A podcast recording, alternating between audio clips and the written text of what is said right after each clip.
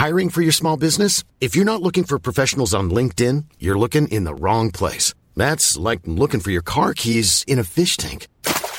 LinkedIn helps you hire professionals you can't find anywhere else, even those who aren't actively searching for a new job but might be open to the perfect role. In a given month, over 70% of LinkedIn users don't even visit other leading job sites. So start looking in the right place. With LinkedIn, you can hire professionals like a professional. Post your free job on linkedin.com slash people today. Inflation accelerates to 6.1% in September. Inflation further accelerated in September amid a sharp increase in key food items and transport costs, the Philippine Statistics Authority, PSA, reported on Thursday. The September figure marked an increase from August's 5.3% but lower than the 6.9% recorded in the same month of the previous year. This matched the 6.1% inflation in May of this year.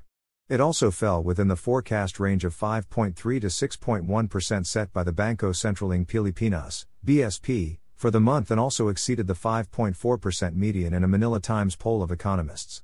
The uptrend in the overall inflation in September 2023 was primarily brought about by the higher year on year increase in the heavily weighted food and non alcoholic beverages at 9.7% during the month from 8.1% in the previous month, the PSA said in a statement.